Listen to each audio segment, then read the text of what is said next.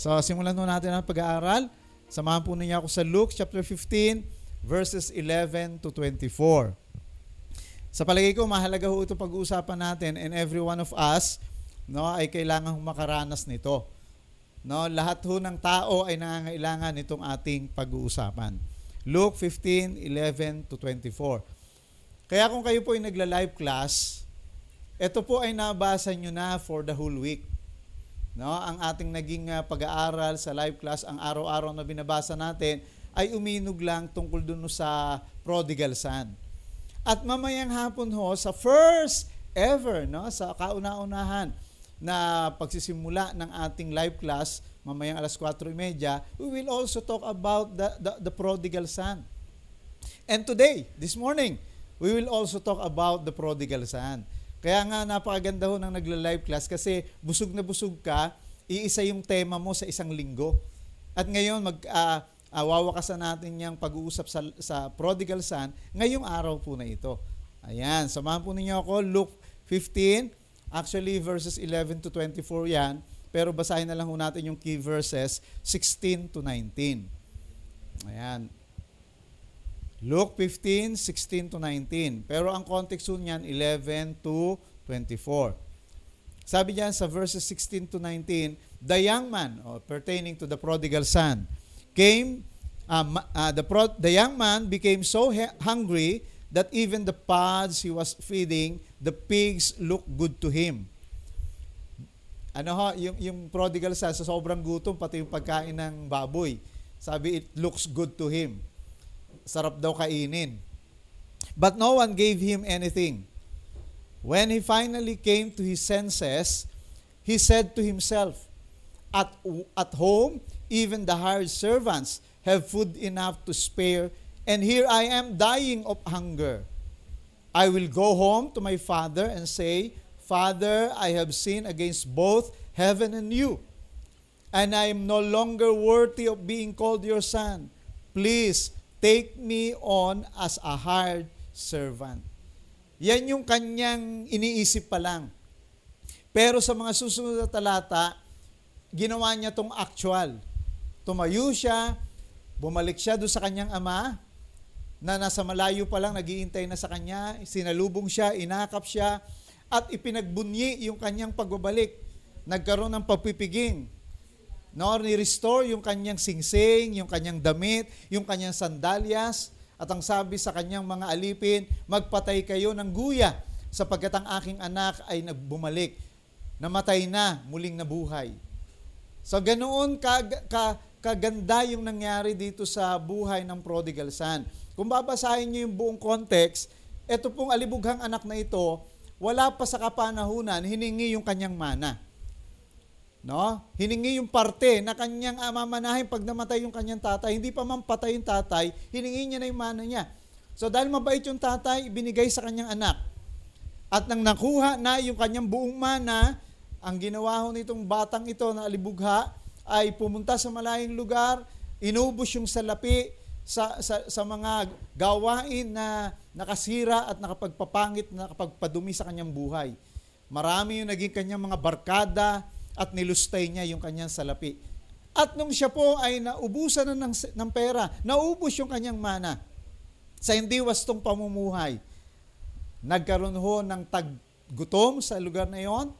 Wala ho siyang masulingan alam nyo, kapag ka naubos ang pera mo, yung mga barkada mo sa panahon ng kasalanan, hindi kanya nasasamahan sa panahon ng uh, pagdurusa.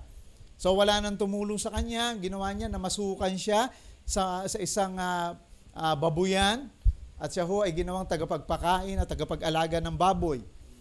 Pero kahit na ho yung pagkain ng baboy, ano sabi diyan? Gusto niya nang kainin o gusto niyang may magbigay sa kanya kahit pagkain ng baboy para lang ho siya ay makakain pero wala daw hong magbigay sa kanya. Ganun na ho kamiserable. Ganun na ho kadesperado. Alam niyo, maraming tao desperado. Maraming hong tao talagang sobrang bumagsak. Ito mayamang bata eh, mayamang tao, maganda buhay. Pero sumemplang. Pero na, na, lumubog sa sa putikan no ng kahirapan at ka ng ng paghihirap. Bakit to? Dahil sa kanyang ginawang mali. At ngayon ho naghihirap siya Pero ang maganda ho sa nangyari dito sa prodigal son at lesson sa bawat isa sa atin. Kaya sabi nga ho ng mga theologian, ng mga Bible scholars, ito raw ho ang pinakamagandang kwento sa Biblia. This is the the most uh, well-known parable na, na, na ikunento ng ating Panginoon Kristo. Kasi nakaka-relate ang tao eh. Marami yung tao ganito ang nangyari. Mula sa rurok ng tagumpay, bumagsak. Pero hindi naman nanatili sa pagbagsak muling bumangon, muling nabago yung buhay. Kaya kung nakaranas ka ng pagbagsak, kung nakaranas ka ng paghihirap at ngayon, sa panahon na ito ng pandemic, gusto ko sabihin sa iyo, katulad ng, ng batang alibughan na ito, ng lalaking alibughan na ito, meron kang pwedeng maranasang turning point. Yan ho naranasan niya. No? Sa, sa, sa panahon ng kanyang paghihirap, talagang sagad na sagad na siya. Sabi nga, nasa, sa rock bottom siya. Sumagat talaga kung dumive siya sa ilog, no, talagang inabot niya yung ka, ano, kaila-ilaliman. Ganon yung pagbagsak na nangyari sa kanya. Pero, ang maganda ho, ay nagkaroon siya ng turning point. No? The prodigal son made a U-turn or had experienced what we call turning point. Kaya ilagay mo dyan sa comment section, hashtag turning point. Kasi yan ang pag-uusapan natin, the turning point. I am praying and hoping that like the, the, the prodigal son, you and me will experience turning point. Now, ano ba ang turning point? Turning point, the point at which a very significant change occurs. No? Significant change. Ang turning point daw ay yung nakaranas ka ng isang napakalaki, isang napaka makabuluhang pagbabago sa iyong buhay. No? Turning point means a moment when the course of event is changed. Ba yung takbo ng buhay mo, biglang nabago. Biglang lumiko. Biglang naiba. Naiba hindi sa pagsama, kundi naiba kundi para sa, sa, sa isang magandang kaganapan sa buhay natin. Ay naniniwala ako lahat tayo gusto natin ng turning point. Lalo na sa panahon na ito ng pandemic. Lalo na kung may karamdaman ng pamilya mo. Lalo na kung naghihirap ang, ang buhay mo. You are asking and you are wishing, you are dreaming, Lord, I want a turning point. Lalo na kung ikaw ay nasa lusak ng kasalanan, na para bang ikaw ay nabibilanggo, parang hindi ka makawala. No, meron kang hikbi sa puso mo. Lord, I want a turning point. Kung ikaw ay drug addict, kung ikaw ay depressed, ayaw mo niya sa kalagayan na yan, pero hindi ka makawala, kaya umaasa ka ng turning point. Kaya sa umagang ito, dalangin natin ang bawat isa sa atin ay makaranas ng turning point. No, ikaw at ako ay makaranas ng significant change. The time at which a situation start to change in an important way. Isang napakahalagang pagbabago no, na mararanasan natin. Turning points breathe new life and excitement into a life story. Kung kwento ng buhay, ng buhay natin, ang turning point ay yung magkakaroon ka ng ano, ng bagong pag-asa. Magiging excited muli. Oh, excite, exciting muli yung yung uh, uh, yung kwento ng buhay mo. Turning point is a time when a drastic change occurs or takes place in the life of a man or a woman. So a turning point can be defined as the point at which a significant change occurs, usually a change for the better. May magaganap na malaking pagbabago, pagbabago sa magandang bagay o pagyayari sa buhay natin. This change for the better can occur in our life, you know, it can take place in our family, in our organization, in our nation, in our church, saan man pwedeng magkaroon ng turning point. Marami tayong example niyan eh. The day God called Abraham to leave his family, his people, and country was the turning point of Abraham's life. No, mababasa natin yan sa Genesis chapter 12. No? Nung tinawag ng Panginoon si Abraham, nagkaroon ng matinding pagbabago, may kambyo.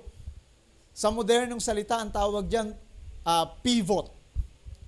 Biglang kumambyo ka nagkaroon ng turning point yung buhay. Ganon si Abraham.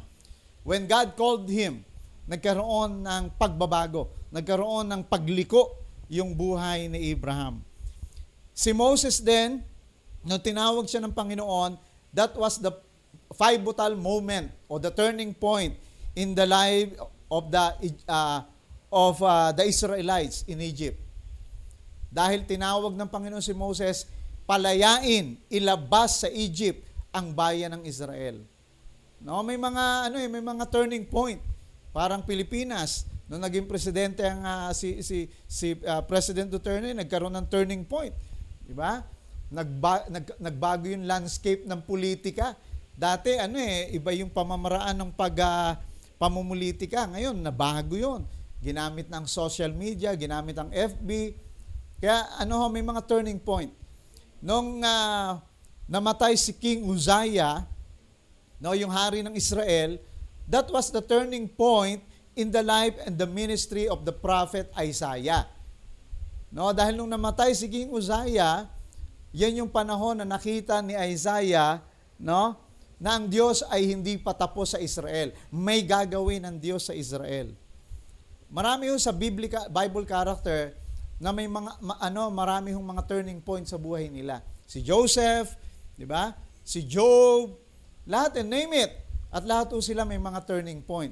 Especially si Apostle Paul. Alam niyo si Apostle Paul, ang turning turning point niya yung road to Damascus.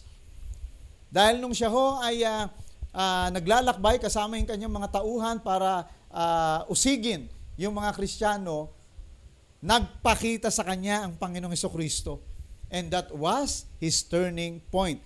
And his life was never be the same again. Hindi na nag, hindi na, na hindi na, na bago pa naging ano na, naging isang brand new yung buhay ni Pablo. Si John Wesley naman sa contemporary stories, ang turning point ng buhay niya ay doon sa Alders Gate. Dahil doon sa lugar ng Alders Gate, doon siya ho nakakilala, doon siya na born again, doon na bago yung buhay niya. Kaya meron tinatawag na Aldersgate Revival. Hanggang ngayon, no-honor yan ng mga Methodists. Hanggang ngayon, may mga conference about Aldersgate. Bakit to? Kasi Aldersgate is the place of turning point sa buhay ni John Wesley. Ako ho, ang turning ang place ng turning point ko, dalawa ho. Sa Sapang Palay, sa San Jose del Monte, Bulacan, at sa uh, ah, RP sa Novaliches, Quezon City. Diyan ho ako uh, inabot ng Panginoon at diyan nagkaroon ng U-turn or ng turning point ang buhay ni Pastor Bong. I believe today, someone will experience a turning point and you will begin to see God like you have never done before. Naniniwala po ako ngayon dito sa ating almost 160 live worshipers at doon sa mga i-invite nyo pa, doon sa mga pamilya nyo at kamag-anak na manunood ngayon, No, magkakaroon ng turning point. Biglang magkakaroon ng malaking pagbabago. Today will be a day of your turning point.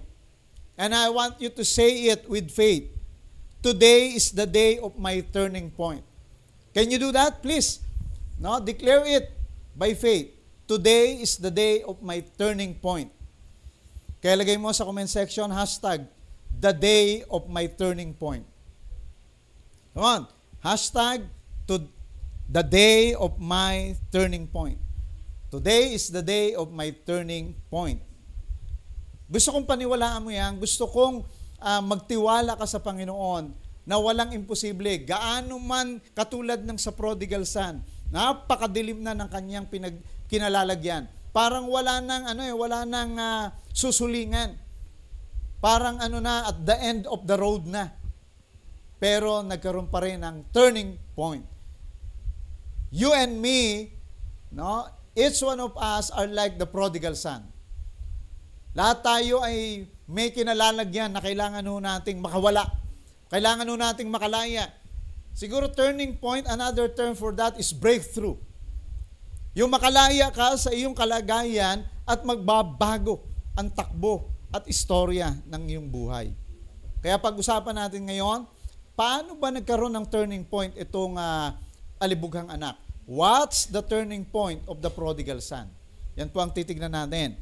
Kaya tignan natin sa verse 16. Sabi niya sa verse 16, The young man became so hungry that even the pods he was feeding the pigs looked good to him, but no one gave him anything.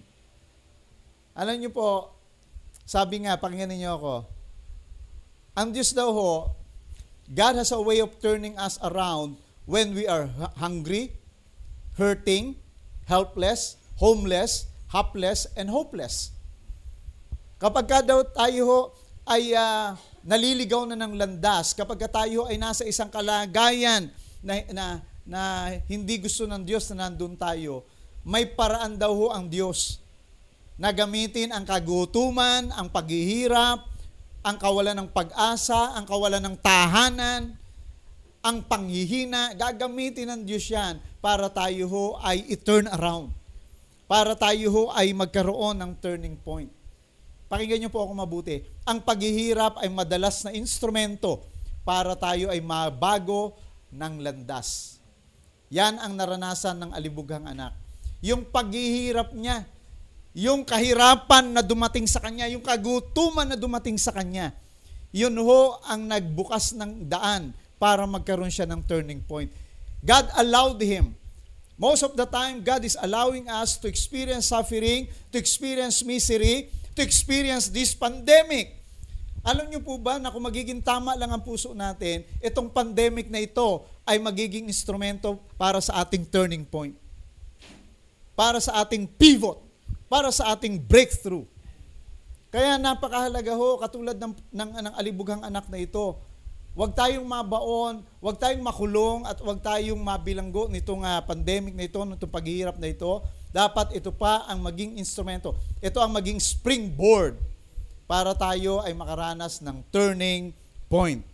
Kaya kung may mga na, may mga kakilala kayo, kamag-anak, kaibigan, na talagang parang sukong-suko na sa buhay, halos magpatiwakal na, uh, sum, ano na, sinasabi nila, surrender na ako, quit na ako, please tag them Invite them. They need this message. Baka pagka sila'y naka-attend, this will be the turning point of their lives. Magpagamit ka kapatid. No, kailangan nilang marinig ito sapagkat hindi tayo pinarurusahan ng Panginoon sa mga ganitong sitwasyon. Ito ay inaalaw ng Panginoon so that we can experience turning point. Bigyan ko kayo ng mga halimbawa. Nung hinulugan ng uh, atomic bomb ng Allied Forces, particularly ng United States of America, ang Hiroshima at Nagasaki. Alam nyo ba na yaan ang uh, panghabang panahong binago nito ang pananaw ng bawat bansa sa tinatawag na military tactics at naalagay sa uh, vocabulary ho yung tinatawag na the nuclear option.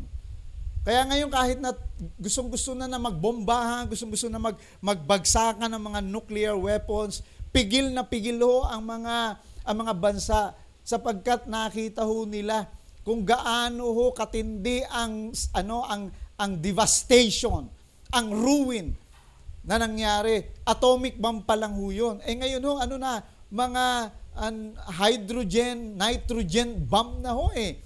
Na kapag ibinagsak ho, annihilated ang isang bansa. Kahit buong mundo kaya nang wasakin ng mga bombang nagawa ngayon.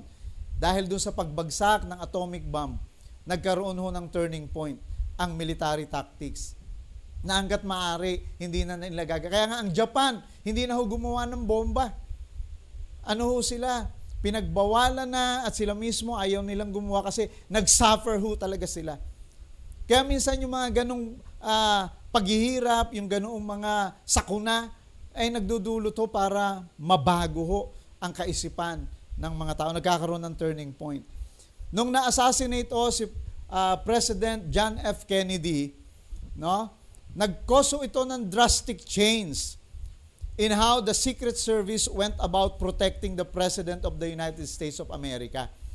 Nagkaroon ng turning point kasi sila no masyadong maluwag.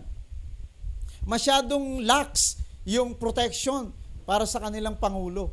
Pero dahil do sa assassination na yon, biglang nagkaroon ng turning point. Sumobrang higpit, talagang ingat na ingat sila sa kanilang pangulo. Yung pag ano rin pagbagsak ng Twin Towers sa New York dahil do sa September 11 attack, no? It forever changed the protocols for for commercial airline safety. Nabago talaga Lago nagkakaroon ng turning point sa mga paghihirap, sa mga disaster, sa mga kalamidad na nangyayari. Kaya ito ho, itong pandemic na ito, nagkaroon talaga ng turning point, nagkaroon ng new normal. Di ba? Nagbago ho talaga. Ngayon, dati ho, ayaw na ayaw nating mag-face mask. Oh, ngayon, grabe ho tayo. Dati, hindi ho tayo bihira tayo bumili ng alcohol. Bihira tayo gumamit ng sanitizer. Eh ngayon, wa, napakalinis mo ng mga Pilipino. Halos, ako ho, halos maligo na ako ng alcohol. Diba? Facial, napaka, ano ho, binago ho talaga. Nagkaroon ng turning point. Biblical example naman ho. Nung mamatay ho yung asawa ni Ruth, at dahil doon sa kanyang hopeless case with Naomi, nagkaroon ho ng turning point yung buhay ni Ruth eh. Bilang Moabites, di ba? Bigla siyang lumabas ng Moab and willing to follow na Naomi at namuhay at nanirahan sa Israel. Di ba? Tingnan niyo yung, yung turning point. Pag may paghihirap, pag meron nangyaring di maganda, nababago. Kaya dapat itong pandemic na ito, mabago ka. Itong, uh, itong uh, COVID-19 na ito, mabago tayo. Dapat magkaroon ito ng turning point para sa ikabubuti natin. Para sa lalong ikagaganda. Dapat itong COVID-19 na ito, itong pandemic na ito, magkaroon ng turning point ang FIC, ang FICC, ang EMM. Dapat lalo tayong lumago. Dapat lalo tayong dumami. Dapat lalo tayong maging passionate sa pag evangelize No, si Hannah, no, yung kanyang oppression, aping-api siya eh. Grabe siya yung tunay na asawa, siya yung walang anak. Siya yung tunay na asawa pero bihira lang siyang uwian kasi nga may anak yung kanyang asawa si Pinias do sa sa isang uh, sa isang uh, babae nito. Kaya kawawang kawawa si Hannah but yung kanyang oppression at yung kanyang barrenness brought her to her turning point. Nagkaroon ng pagbabago yung kanyang buhay, nagkaroon siya ng anak at yung kanyang anak ay naging judge ng Israel. Okay? Si Peter, yung kanyang failure sa magdamag na pamimingwit at panguhuli ng isda, yun ang nagdala sa kanya sa turning point para maranasan yung kapangyarihan ng Panginoon at tawagin siya ng Panginoong Kristo. Hindi para mamalakayan ng isda, kundi mamamalakayan ng tao. Nagkaroon ng turning point. Mula sa pagiging manging isda, siya po ay nabago bilang isang apostol, bilang isang disipulo ng Panginoon. Today, you will have a turning point Gaano man kahirap ang buhay mo, God allows that suffering and misery. Yang karamdaman na yan ay pinahintulutan ng Panginoon para makaranas ka ng turning point.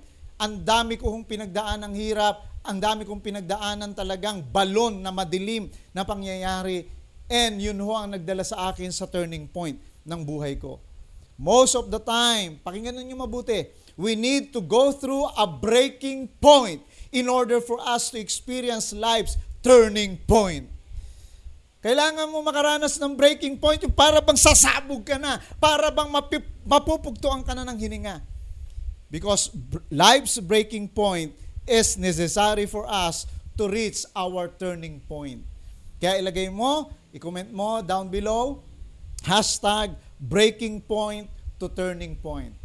Yan ang gusto ng Panginoon na yung breaking point natin, yung mga problema natin, yung mga paghihirap natin ay mauwi sa turning point. Kaya sabi nga ho ni Napoleon Hill, isang magaling na manunulat, no, yung mga libro na kanya isinulat, mga ano ho yan, mga bestsellers. Sabi ho ni Napoleon Hill, the turning point in the life of those who succeed usually comes at the moment of some crisis Di ba? Doon ho talaga nang gagaling yun, doon sa mga panahon ng kanilang hikaho sila, sa panahon na sila ay nasa madilim na bahagi ng buhay nila, yun ho yung turning point para sa kanilang pag, pagpunta, para doon sa kanilang destiny ng katagumpayan. Turning points of life are not in the magical moments of life, but in the critical moments of life. Kasi naghahanap tayo ng magical eh. Na yung ang ganda-ganda ng buhay mo, napakasarap, bigla ka na lang tatama ng loto, that bigla ka na lang yayaman. Di ho eh. Yun hong turning point ng buhay natin, nagaganap yan, hindi ho dun sa magical moment ng buhay natin, but dun sa critical moment ng buhay natin.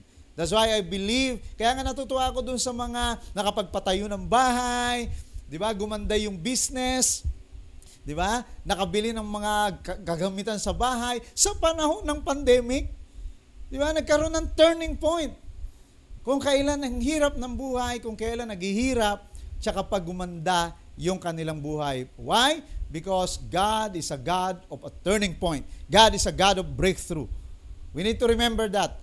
Huwag nating iwasan ang hirap. Kaya number one, di ko pa pala naibigay yung, yung point number one natin. Uh, kailan nakaranas ng third turning point yung uh, prodigal son? When he came to his ordeal. When he came to his ordeal. Ordeal means suffering, no? yung kanyang mga difficulties, mga problem. Yan, ordeal. Yung mga panahon na tayo talagang sobrang lugmok.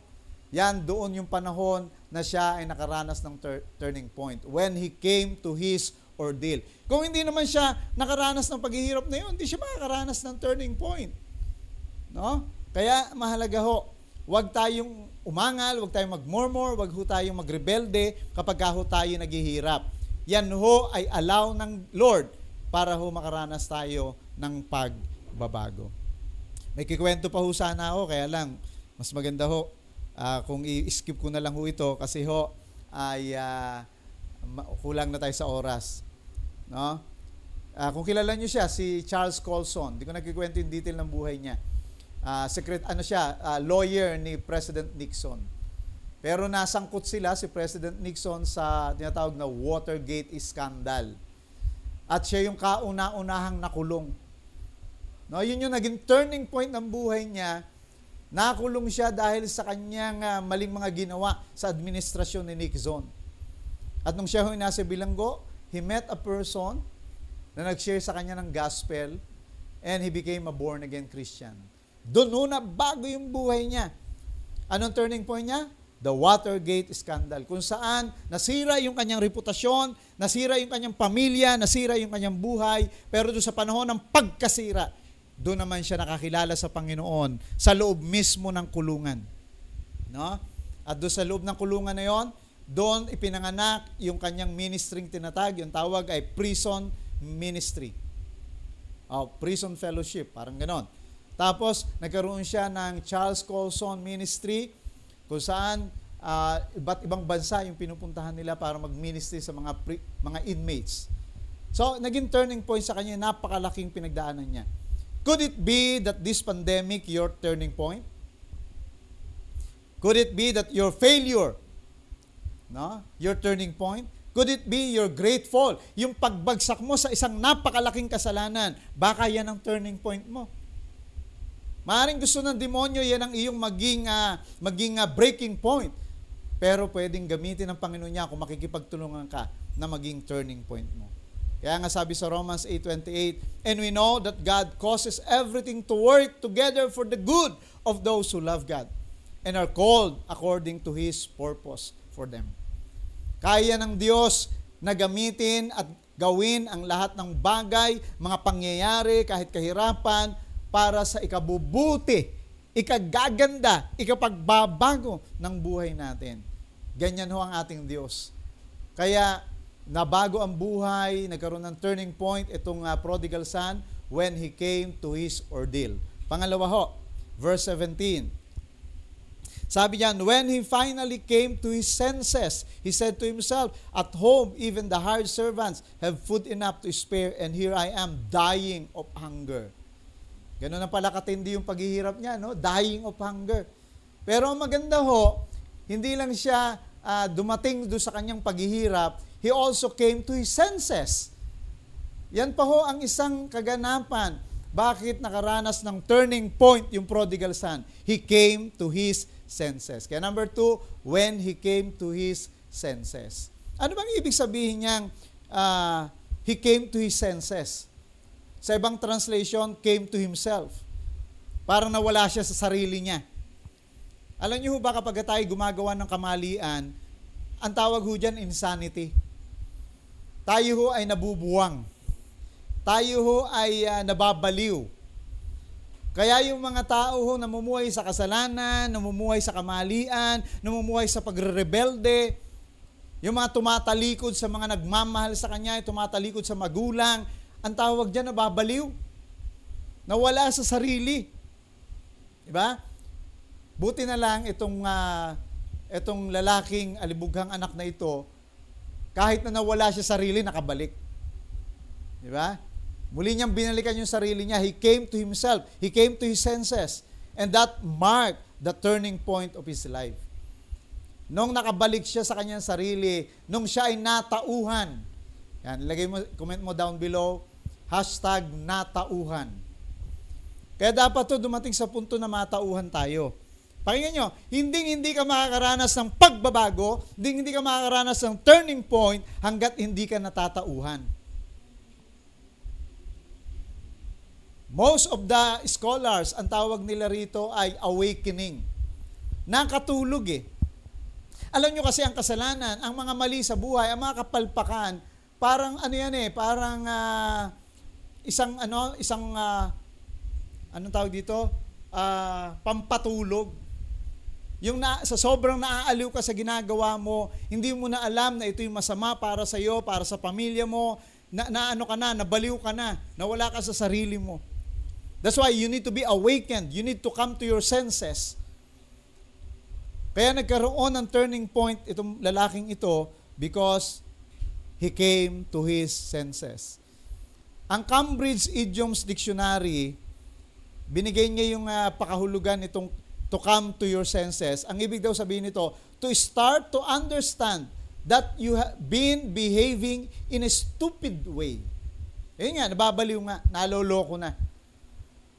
Kaya hanggat tayo ay uh, nasa estupidong pamumuhay, hindi ho tayo makakaranas ng turning point. Kapatid, kung nakikinig ka sa akin ngayon, kung nanonood ka, huwag kang umiwas dito sa aking binabanggit. Receive it with all of your heart. Be humble enough. Allow the Holy Spirit to enlighten you and to bring you to your senses. Yan na lang maari ang nagiging dahilan at nagiging hadlang para hindi ka makaranas ng malaking pagbabago. Kaya hindi ka nakakaranas ng turning point. All because you are still sleeping, slumbering, no? Sa mga kamalian at kapalpakan na ginagawa mo. Marami ho tayong example sa Bible na talagang ginising ng Panginoon at gusto ng Panginoong gisingin. Unahin na ho natin si King Manasseh sa 2 Chronicles chapter 33 verse 12, ang sabi doon, Then at last he came to his senses. Itong hari na ito, ganun din. Ang daming mga palpak na ginawa. Mabuti na lang ang sabi doon, Then he came to his senses and cried out humbly to God for help. Kaya nagkaroon ng turning point din. Nagkaroon ng uh, pagbabago. Dapat papunta na siya sa kaparusahan. Kung hindi siya na, na, nagising, kung hindi siya natauhan, no? He could have died in captivity sa Babylon. But his coming to his senses lead, led him to his turning point and he became better than before. Gumanda yung buhay niya. Na bago kasi ho, nagising, natauhan. Kaya yan din ang sabi ni Pablo sa mga Corinthian believers, do sa 1 Corinthians chapter 15 verse 34. Sabi ni Pablo, come back to your right senses and stop your sinful ways. No, yun ang buhay nila. Akala nila kristyano pa sila. Mga kapatid, kung gusto natin makaranas ng revival, come to your senses. Gising. Sabi nga ni Ted Pailon, hoy, gising. Dahil kapag tayo ay natauhan, tayo ay na-awaken spiritually, That will mark the turning point of our life.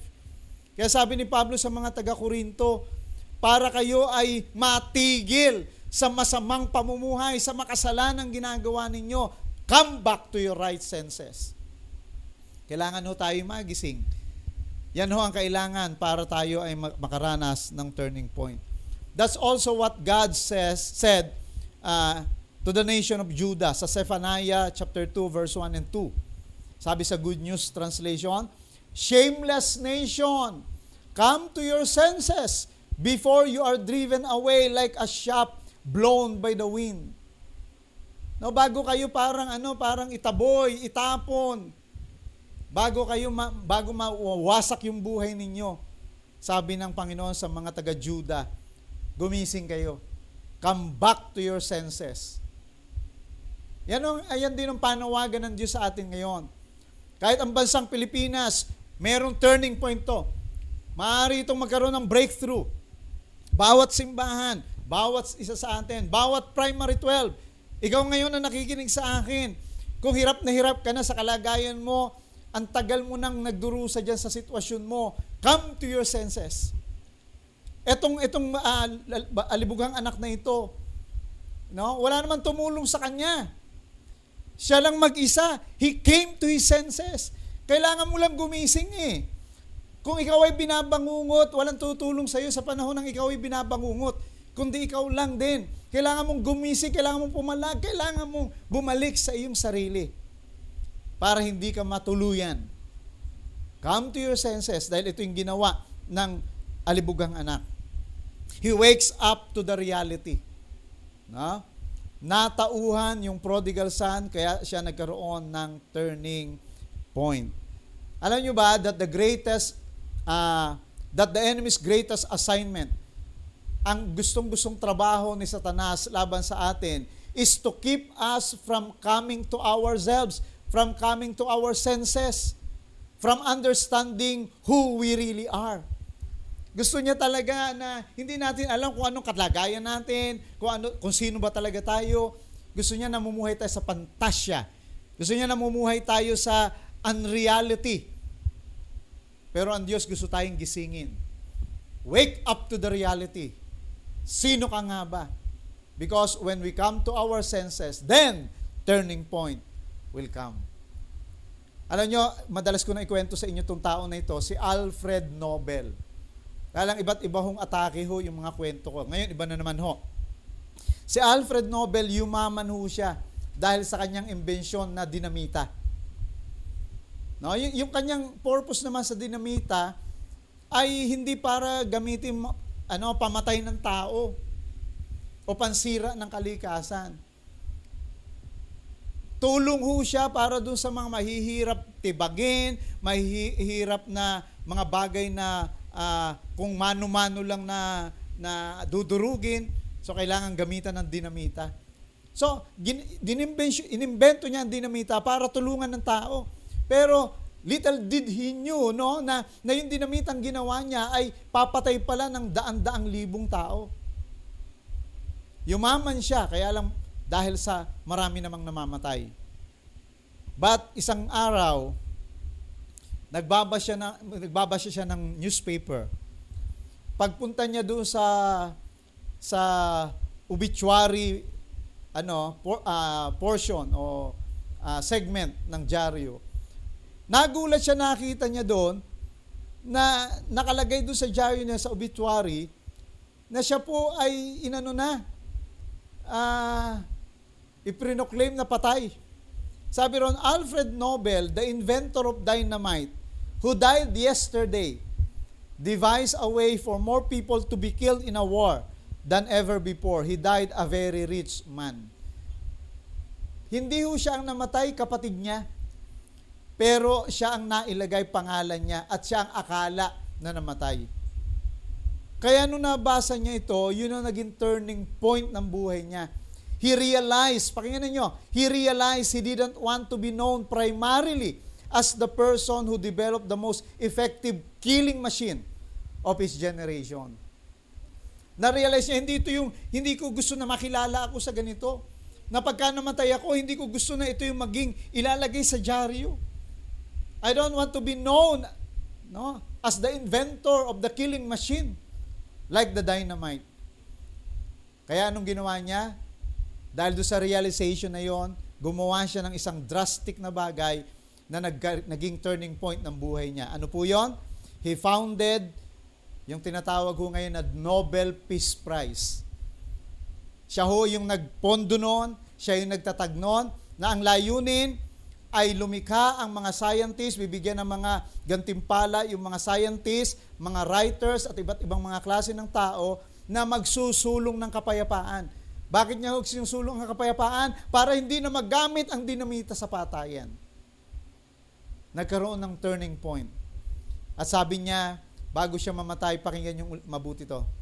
Sabi niya, every man ought to have the chance to correct his epitaph in midstream and write a new one. Pwede mo pa raw baguhin yung isusulat sa iyong uh, epitaph. No, doon sa ilalagay doon sa iyong ano sa sa, sa iyong uh, puntod. Pwede mong baguhin. Pwedeng magkaroon ng turning point. Kaya lang kailangan mong ma-realize. So nagkaroon ng malaking pagbabago sa buhay niya dahil natauhan siya sa totoong estado at kalagayan ng kanyang buhay. Huwag kang ano mamuhay sa sa dreamland. Baka yung buhay na pinamumuhay mo ngayon, ano yan, pangarap mo lang. Kaya nga hindi talaga maganda yung RPG. No? Yung role-playing games kasi you are not living in reality. Wake up! Come to your senses. Sapagkat pagka nakita mo at natauhan mo, natauhan ka kung ano talaga kalagayan mo, that will be the beginning of a changed life, a transformation, a breakthrough. Okay, pangatlo po. Una, paano nagkaro- nakaranas ng turning point yung alibugang anak? When he came to his ordeal. Pangalawa, when he came to his senses. Pangatlo po, verse 18, verses 18 and 19. I will go home to my father and say, Father, I have sinned against both heaven and you, and I am no longer worthy of being called your son. Please take me as a hired servant. Ito ho yung pangatlo. Nung siya ho ay naghihirap, natauhan, nagkaroon siya ng desisyon. At ang desisyon niya, sabi niya, babalik ako sa aking ama kasi yung mga mga alipin niya ron, mas masasarap yung kinakain. No, sobra-sobra pa. Kaya babalik ako kahit hindi na lang anak, kahit alipin na lang. Tanggapin lang ako ng tatay ko. No, ito yung napakagandang desisyon. This is the ultimate and this is the most decisive thing that he did that led him to his turning point. Ano yon? Yung decision na bumalik sa kanyang tatay. Kaya number three, Paano nakaranas ng turning point yung alibugang anak o yung prodigal son? When he came to his father. First, when he came to his ordeal. Pangalawa, when he came to his senses. Pangatlo, when he came to his father. Nung siya ho ay pumunta sa kanyang tatay, kasi kahit na ho siya'y nakarealize, kahit na siya'y naghihirap, wala pa ring turning point ang talagang pagbabago doon, ang talagang magandang mangyayari sa kanya nung siya ho ay pumunta sa kanyang tatay. Dahil yung tatay niya na nagmamahal sa kanya, handang magpatawad, aayusin yung kanyang buhay, muli siyang pagpapalain, muli siyang mamahalin. Kaya bawat isa sa atin, yan din ang nais ng Panginoon. Pangit na sitwasyon mo, naghihirap ka na, panahon na yan para lumapit ka sa Diyos Ama. Dahil pag lumapit ka sa ating Diyos Ama, pinakadakilang Ama, doon magkakaroon ng turning point. The turning point of my life happened when I came to the presence of our God, our Heavenly Father. Nung nagbalik loob ako, nang lumapit ako sa ating Diyos, siya lamang naman talaga magbabago nito eh. Wala, wala tayong kakayanang baguhin ang buhay natin. Yung tayo pumaroon sa Kanya, bumalik sa Kanya, that will be the starting point of our turning point. Ulitin ko po, pag tayo lumapit, when we come to our Father in heaven, that will be the starting point of our turning point. Jeremiah 15:19, pakipakita mo nga Kuya Jonas.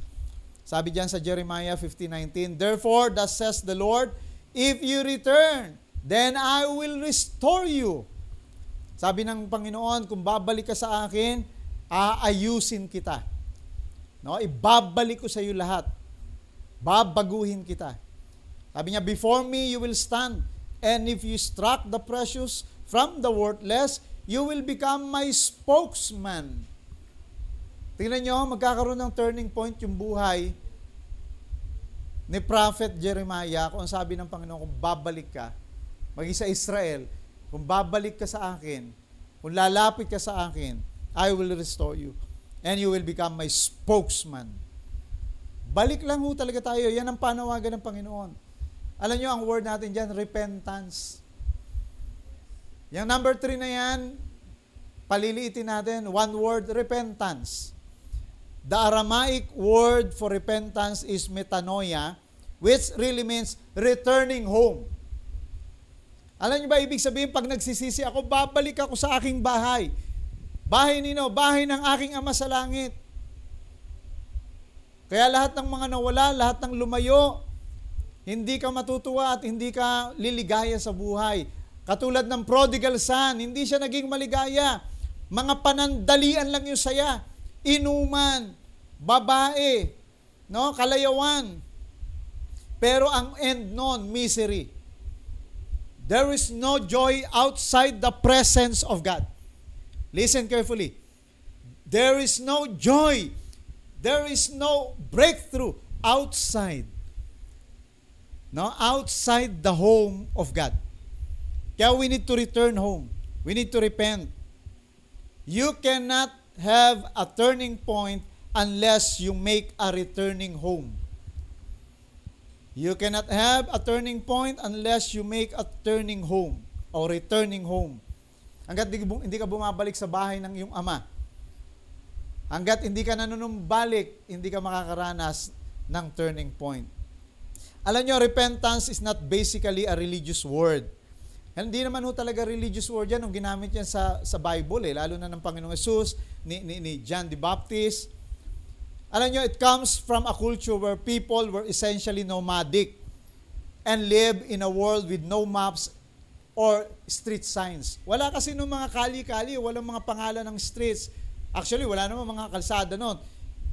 Kung saan-saan lang sila dumadaan, mga nomadic kasi sila. So, it's easy to get lost walking through the desert. So you become aware that the countryside is strange. You finally say to yourself, I'm going in the wrong direction. Then you will go back to the right way. Yan ang repentance. Ano yan? Everyday use.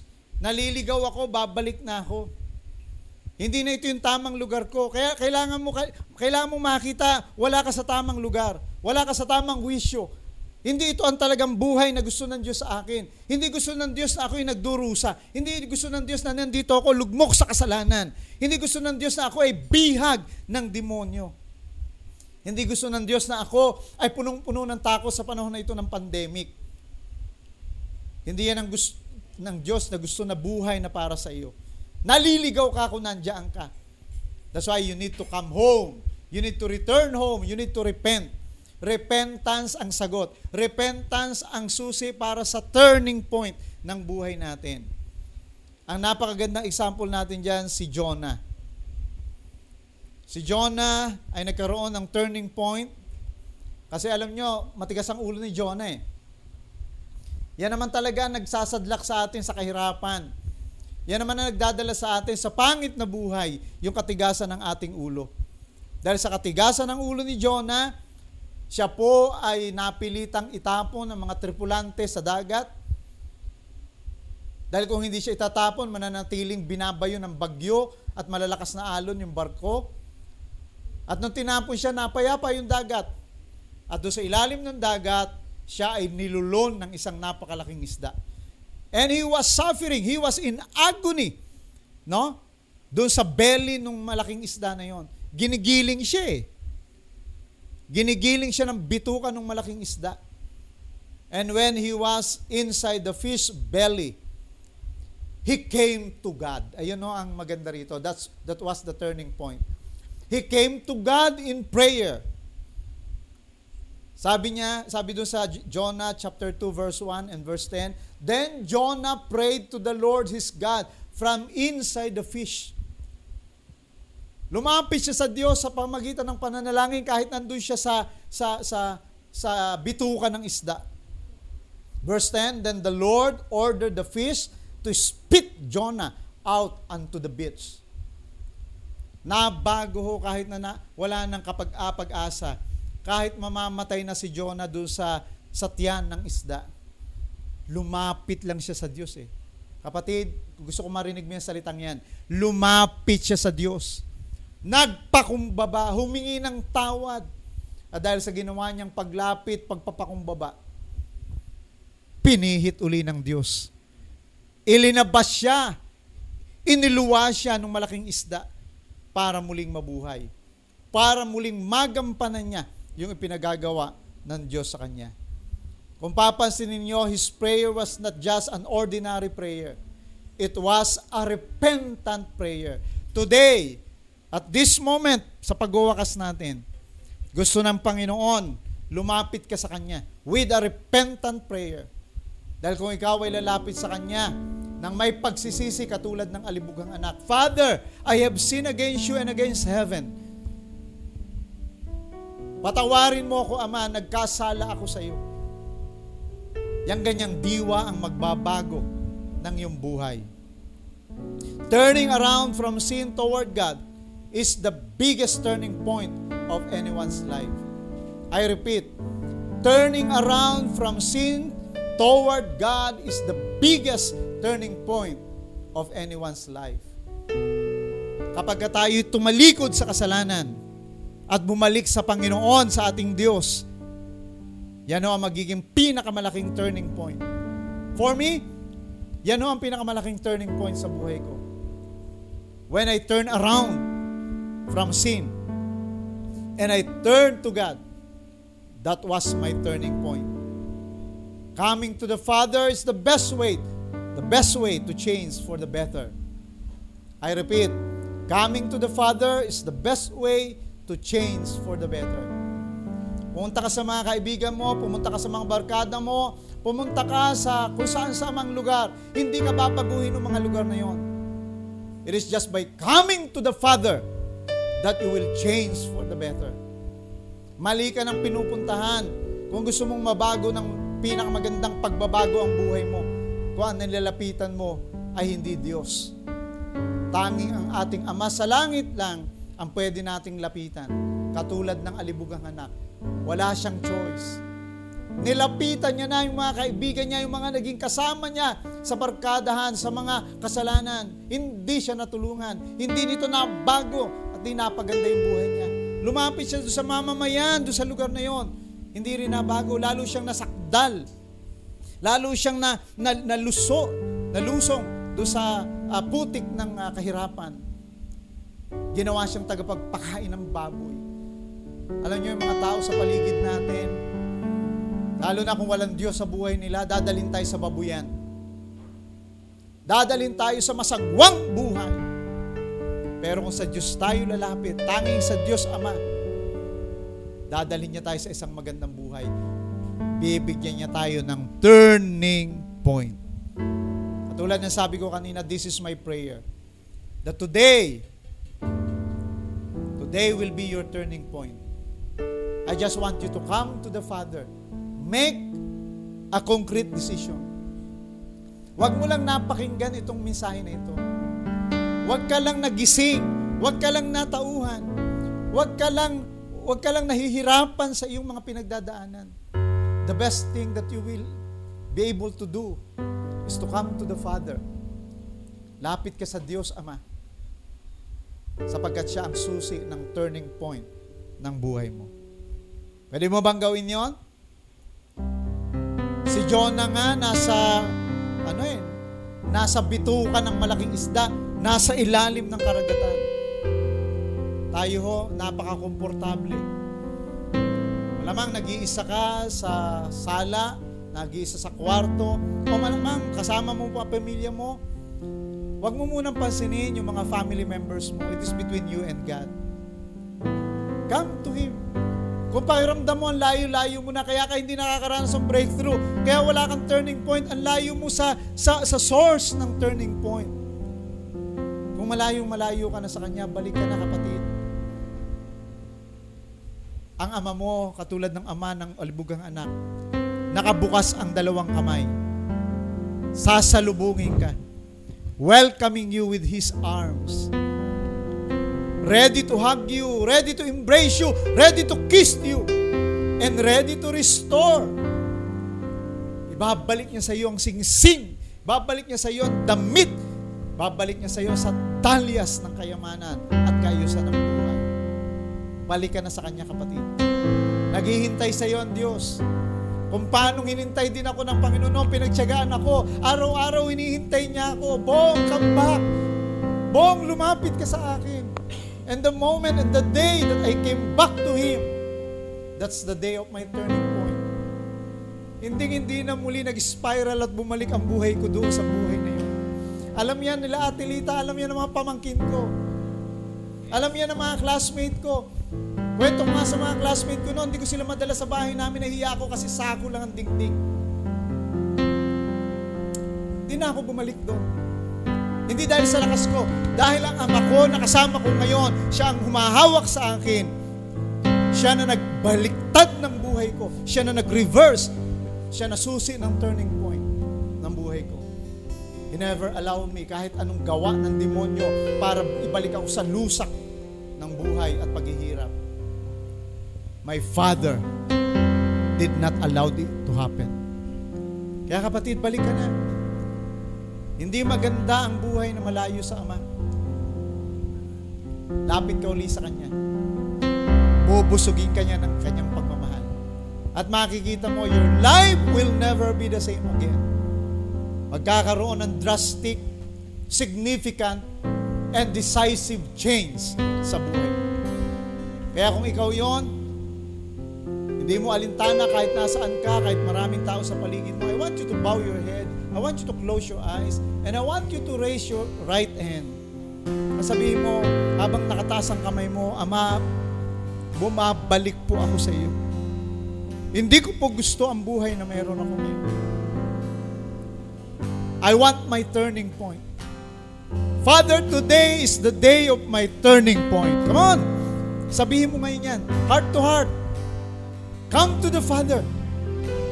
Come on! Habang kumakanta ang ating worship team, commune with your Father. Come to your Father with all of your heart, with humility, with repentance. Nothing can separate us from His Hallelujah. love. No sin, no any other. Salamat po, Panginoon. You were called for such a time Sige, kapatid. Puso sa puso. So turn to God, don't Kahit turn mabagal. Basta Just lumapit ka run ulit. into His arms. Manumbalik ka sa ating amang Diyos. No matter what you've done, Naghihintay siya sa iyo. just look With an open eyes. Hallelujah. Thank you, Jesus. Thank you, Father. Hallelujah. Amen. Amen. He's waiting for you. Come to Jesus. Yes, yes. He's everything Yes. need. He's Just everything turn in to. Jesus. He's everything you seek. Hallelujah. Just come to Jesus. Come to Jesus. Come to the Father. Come on. He's everything you need. More than the air you breathe today. Come. Come to Jesus. Come to the Father.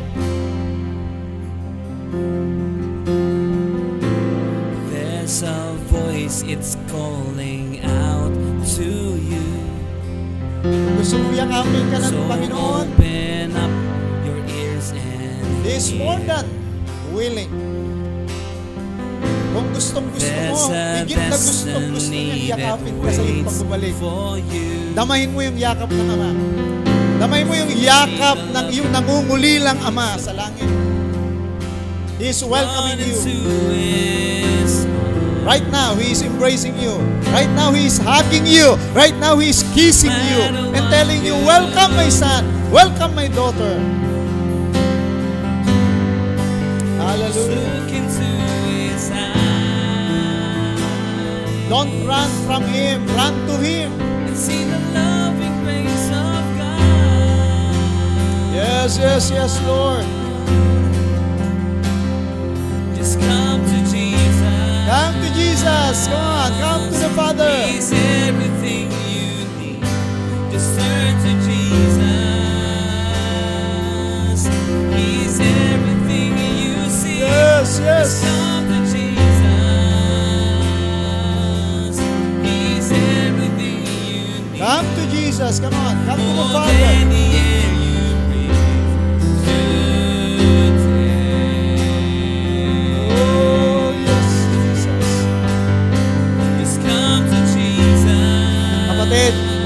Lapit ka lang sa Ama. He's everything you Come to Jesus. Come to the Father.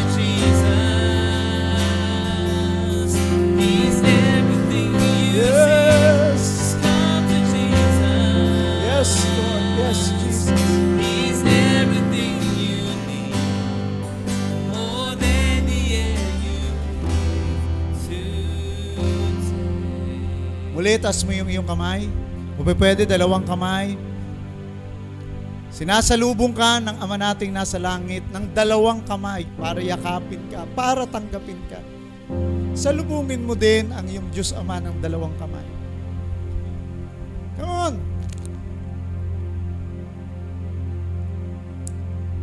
Ito, paborito ko tong statement eh. One moment with the King will change everything.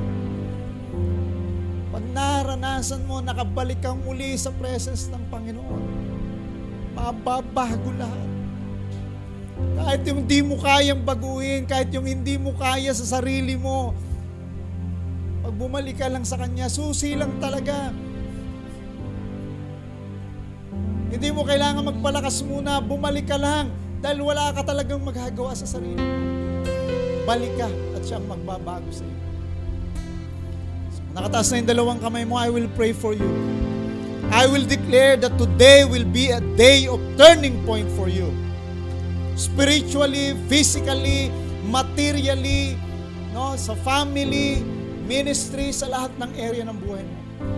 Today will be your turning point.